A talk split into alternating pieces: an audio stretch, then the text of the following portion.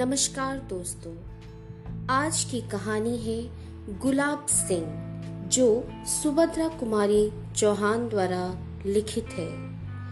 तो चलिए शुरू करते हैं देशभक्ति से ओत प्रोत कहानी गुलाब सिंह। दिन और तारीख की ज़रूरत नहीं।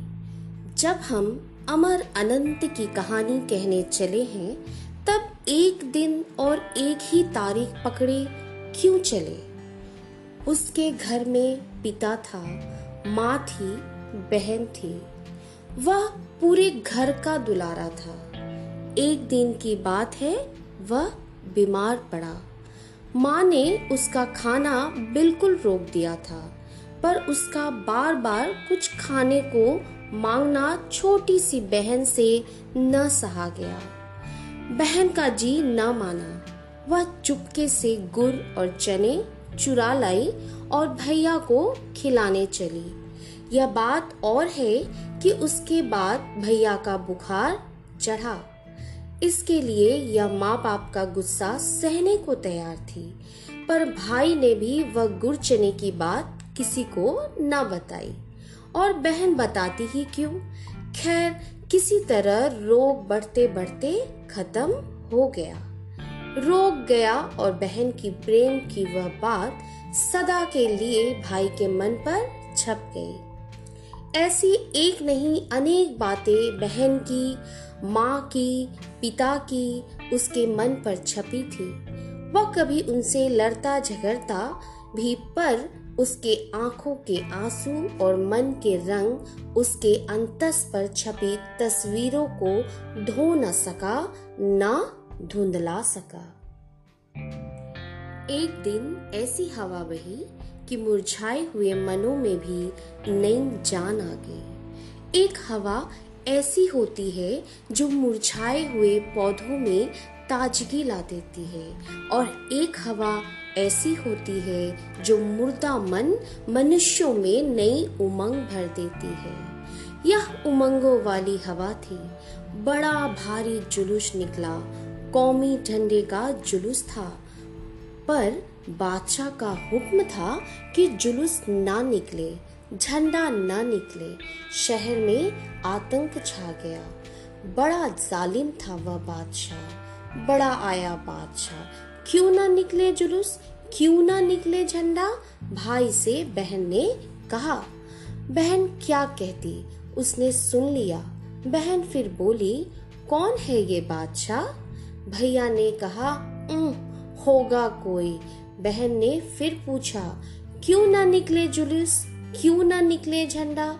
भाई कटु स्वर में बोला, हमारा देश बादशाह का गुलाम जो है, बहन का उत्तर था, तब तो ज़रूर निकले जुलूस, हम ज़रूर फहराएँगे अपना झंडा।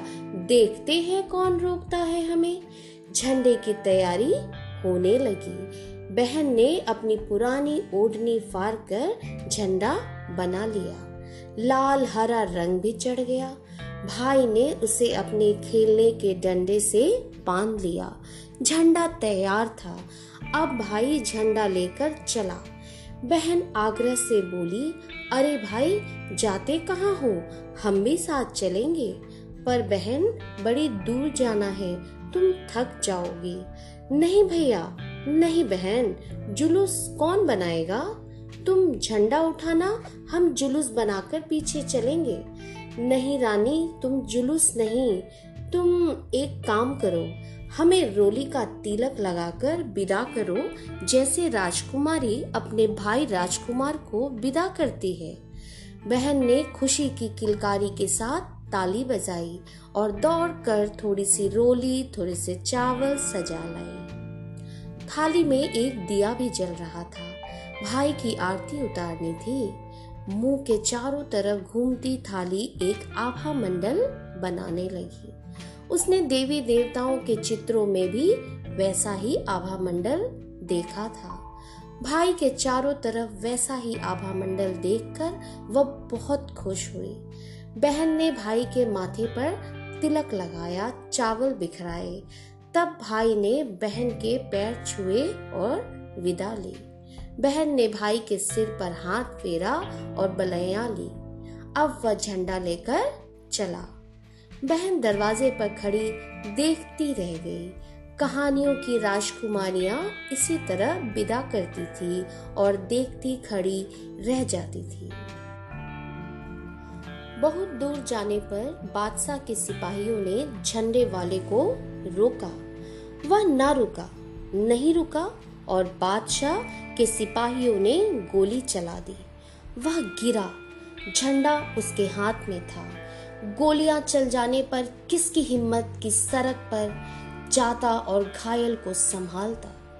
पर बहन ने उसको गिरते देख लिया था। न जाने क्यों उसका दिल पहले से ही कुछ धक धक कर रहा था। वह दौड़ पड़ी, अकेली दौड़ती जा पहुँची। भाई खून से लथपथ पड़ा था। पुकारा, भैया भाई के प्राण मानो, वह अमृत वाणी सुनकर लौट पड़े। बोला, तू आई, यह झंडा ले। बहन ने झंडा ले लिया, पर भाई चला गया। बहन रोई, पर झंडा हाथ में लिए रही। बादशाह के सिपाही मानो गढ़ जीत कर चले गए थे। अब बहुत से लोग आए, अर्थी उठी। सामने भाई की बहन वही झंडा लिए चल रही थी। बादशाह का हुक्म था कि जुलूस नहीं निकलेगा, कौमी झंडा नहीं निकलेगा, पर जुलूस निकला, झंडा भी निकला। यह कहानी कहाँ की है? किसकी है? हम क्या बतावे? यह फ्रांस की राज्य क्रांति की हो सकती है? यह रूस की राज्य क्रांति की हो सकती है यह हिंदुस्तान के सन 42 की क्रांति की भी हो सकती है, क्योंकि यह घटना चिरंतन है, अनंत है। या जैसे पेरिस में मॉस्को में, वैसे जबलपुर में हो सकती है। जबलपुर में?